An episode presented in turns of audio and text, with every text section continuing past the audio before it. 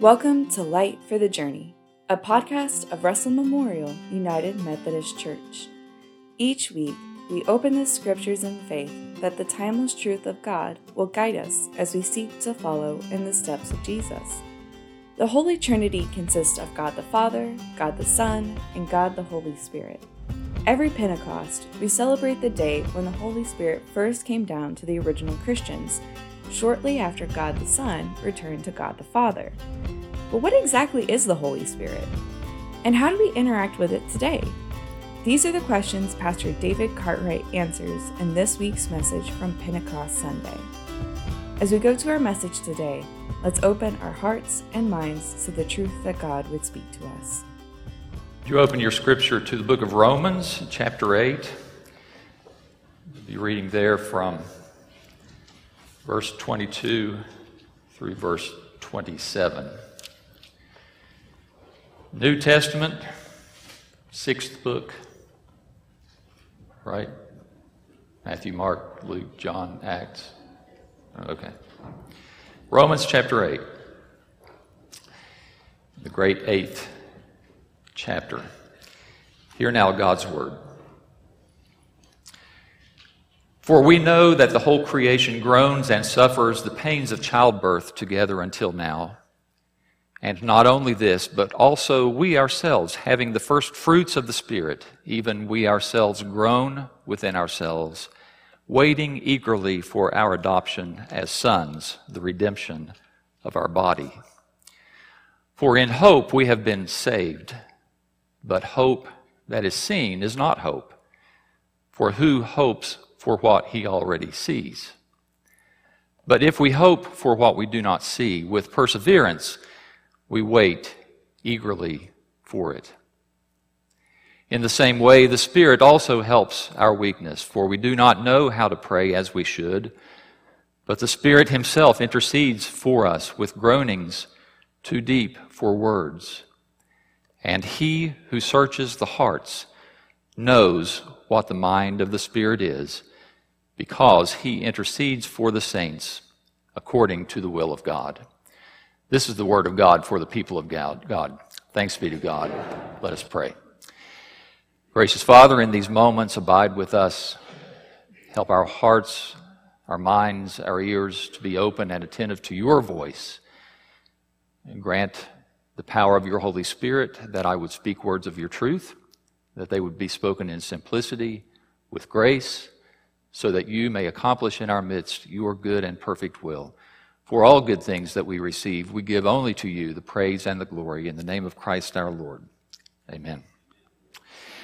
On this day of Pentecost, we visit a text about the Holy Spirit, and I would want to say before anything else that uh, preaching about the Holy Spirit feels quite a bit about like preaching on a topic like prayer. Uh, there's, the Bible says a lot about it. We can and should study and hear what the scriptures reveal about the truth of it. But as it would be with prayer, the real power comes not in studying it, but in what? In doing it, right? That, that's where the power of prayer comes. And preaching about the Holy Spirit feels quite similar to that. That we can hear what the Scripture says about the Holy Spirit, but the real power is not learning about Him, it is encountering Him and, and receiving that gift from God afresh. And so I invite you this day to, to point yourself, because where we really want to go is for us to be able to honestly and with the, the, the utmost intention say to the Heavenly Father, please, Holy Spirit, you are welcome here. You are welcome in our midst. You are welcome in our hearts. Fill us and capture us. Paul talks here about the Holy Spirit, and we usually think on the day of Pentecost from the Acts chapter 2 passage, that great day in which the church was born, and we have images like tongues of fire resting on the heads of the apostles, a sound like a great rushing wind, uh, languages that are being spoken in a multitude from, from men who would have been sim, you know, seen as uh, fairly simple guys so that the gospel is proclaimed. It's a beautiful image, but it's not the only Pentecost image. because the Bible really speaks a, a lot about the Holy Spirit, describing him as uh, not only a, a, source of power, but as an advocate, as a teacher, as a convictor. I don't think that's really a word, but I'm going to use it anyway. There are uh, a number of things that the, that the scriptures say about the Holy Spirit and describing him in a multitude of ways. Paul, here in Romans chapter 8, describes the Holy Spirit, if you will, as an anchor. He doesn't use that word, if you will, but, but the, his conversation here in chapter 8 is, a, is, in a sense, a way of him saying that the Holy Spirit is that source that connects us in the present to a future that we don't see yet. And it is in that future that we have hope. And so it's like the Holy Spirit sets an anchor in that future and, and, and extends a rope back to us so that we hold on to it now in the midst of our struggle. And how many of us would say that in one or multiple ways we struggle in the now, don't we? We have struggles, we have trials, we have difficulties, we have challenges. And of course, we should. Trying to live as kingdom people in the midst of this world, we're going to. But Paul says that the Holy Spirit is that gift that sets the anchor in the future hope that God will establish and indeed God already has established. We recognize that the Holy Spirit is indeed a gift of God to us. I would invite you uh, sometime this afternoon. Here's your homework.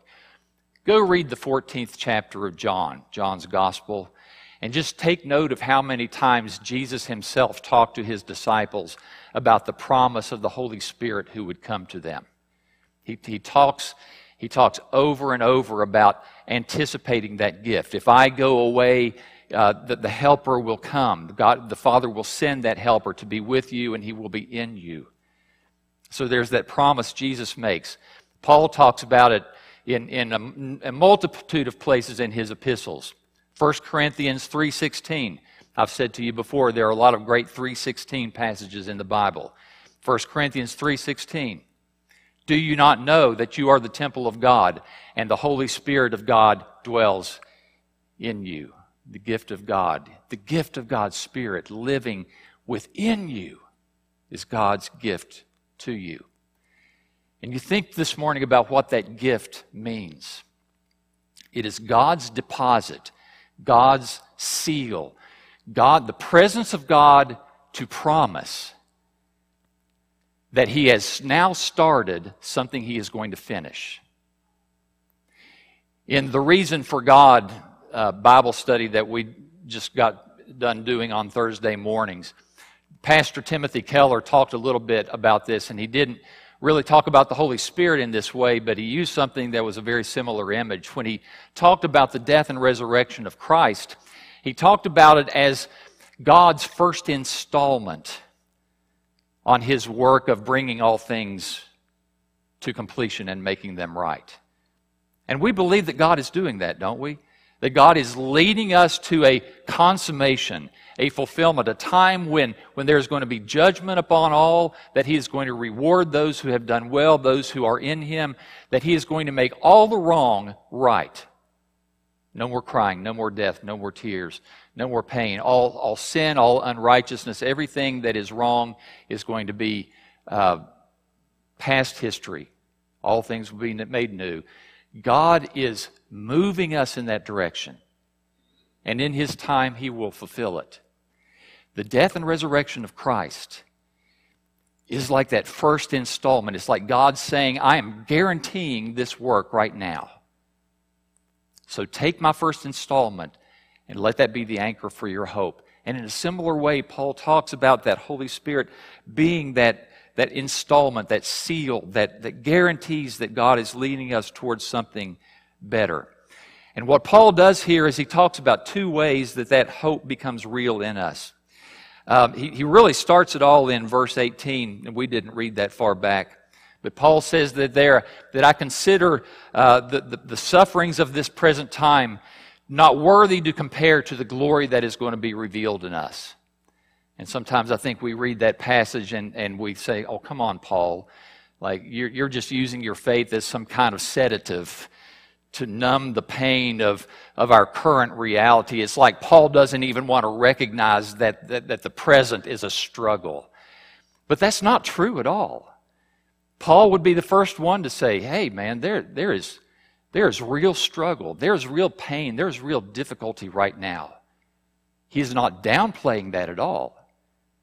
What he's really saying is that when you compare it to what God has in store for us in the future, there is no comparison.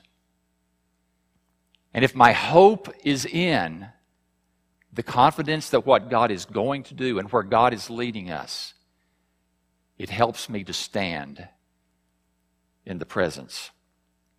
And so he says in these verses that we, that we read that, that he talks about the whole creation groaning and suffering uh, pains of childbirth together until now.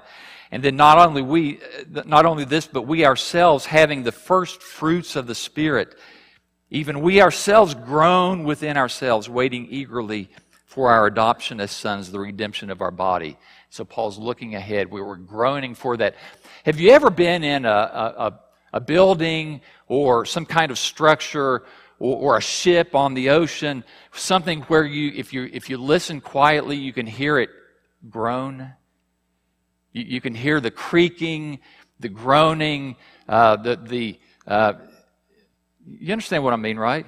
You know, if it's that ship on the sea and the movement of the water is putting pressure on it, and, and you hear that that groaning, you know, and it's just the ship kind of bending and and giving with the pressure that's on it. Man, when I when I was growing up, the house we were living in, the floor was like that. You'd walk across the living room floor, and there's certain places that you stepped, you heard creak, and see, that's what happens when something gets under pressure. And that's kind of a, a, a picture, if you will, of how Paul is thinking about our spiritual reality now.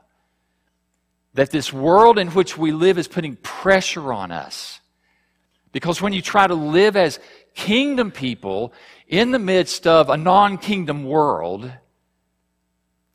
that there's that pressure and there's that groaning, that, that anticipation of what God is still going to do. And then Paul says, and depending on the translation that you're using in the Bible in verse 25, he says, In hope for what we do not see, we wait. Uh, does, your, does your translation say patiently for it? Anybody have patiently? You, you wait with patience? Do you really?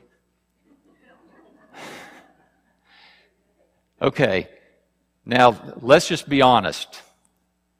How many of you are great with patience?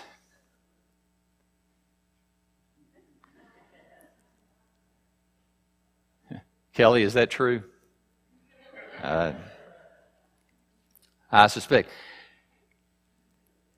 In almost 59 years of life, I bet I could count on one hand the number of times people have expressed to me that patience is one of their greater virtues.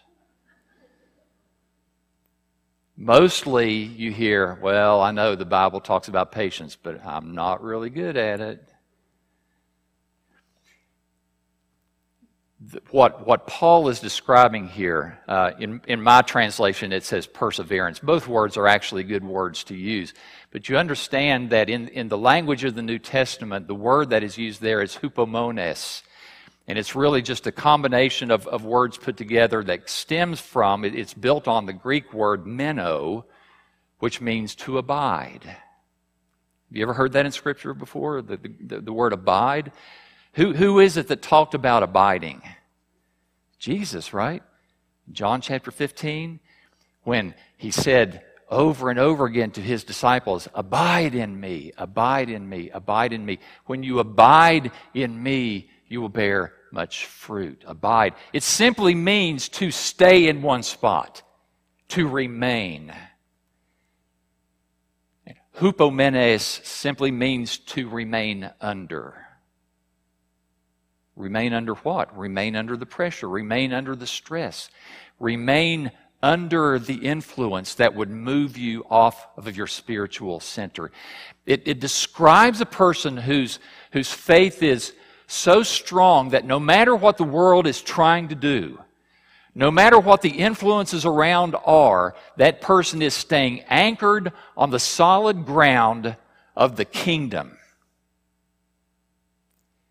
And that's what Paul is talking about when he says, In hope we persevere. We wait patiently. We wait with an anchor in place. Because we stand, and this is an important part of it, because we stand on kingdom ground.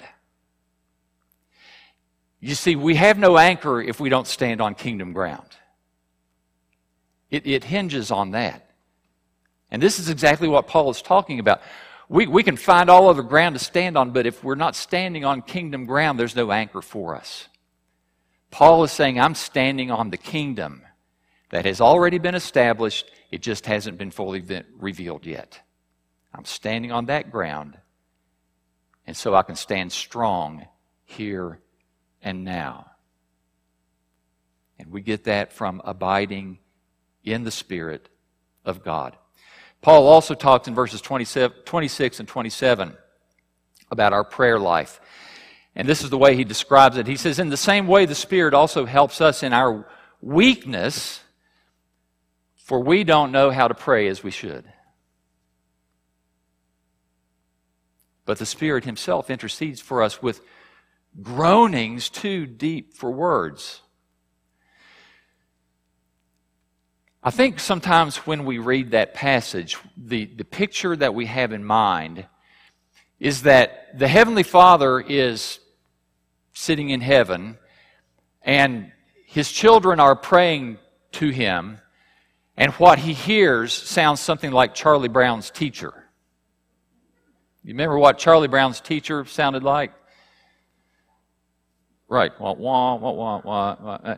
And so, and so the father says, What? I, I can't understand what they're saying. And the Holy Spirit says, Here's what they're saying, and it interprets it to the father. Now, I'm not telling you that that's a wrong way to look at it, but I would say to you that it's, it's a very inadequate way to look at it. Because what Paul is talking about is an intercessor. He is talking about the reality that the Holy Spirit becomes a communication link to a pure and holy creator and a broken, fallible, sinful humanity. And if you want to wonder how you can put those two parties together, it truly is a divine work. Get those two communicating together, and it is a divine work. Paul says we don't often know how to pray as we should. We think we do, we try it all the time. And we pray and we pour out our heart to God, and we should. But we also have to remember that prayer is that dynamic that links us to the will of God. It's what Paul says in verse 27 that he, meaning God, who searches the hearts, knows the mind of the Spirit, that is the intercessor, because he, meaning the Holy Spirit, intercedes. He stands in between the children of God, in my translation, the saints, and does so according to what? You have your Bible open. What? According to the will of God. Don't lose that. It is the Holy Spirit keeping us in touch with God that puts us in sync with God's will. And if our prayer life is not a life that keeps us open and attentive and listening for God's will, we're not really praying in the Spirit. Because that's what the Spirit does.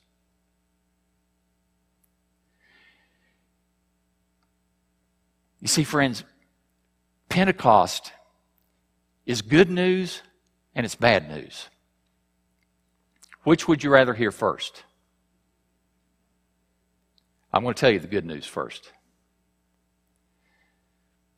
The good news is that God in heaven is seeking to enact his will in your life. Does that sound like good news? Oh, come on, really?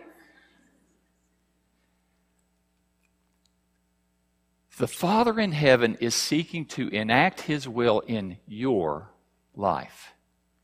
But here's the bad news the Father in heaven is seeking to enact his will in your life.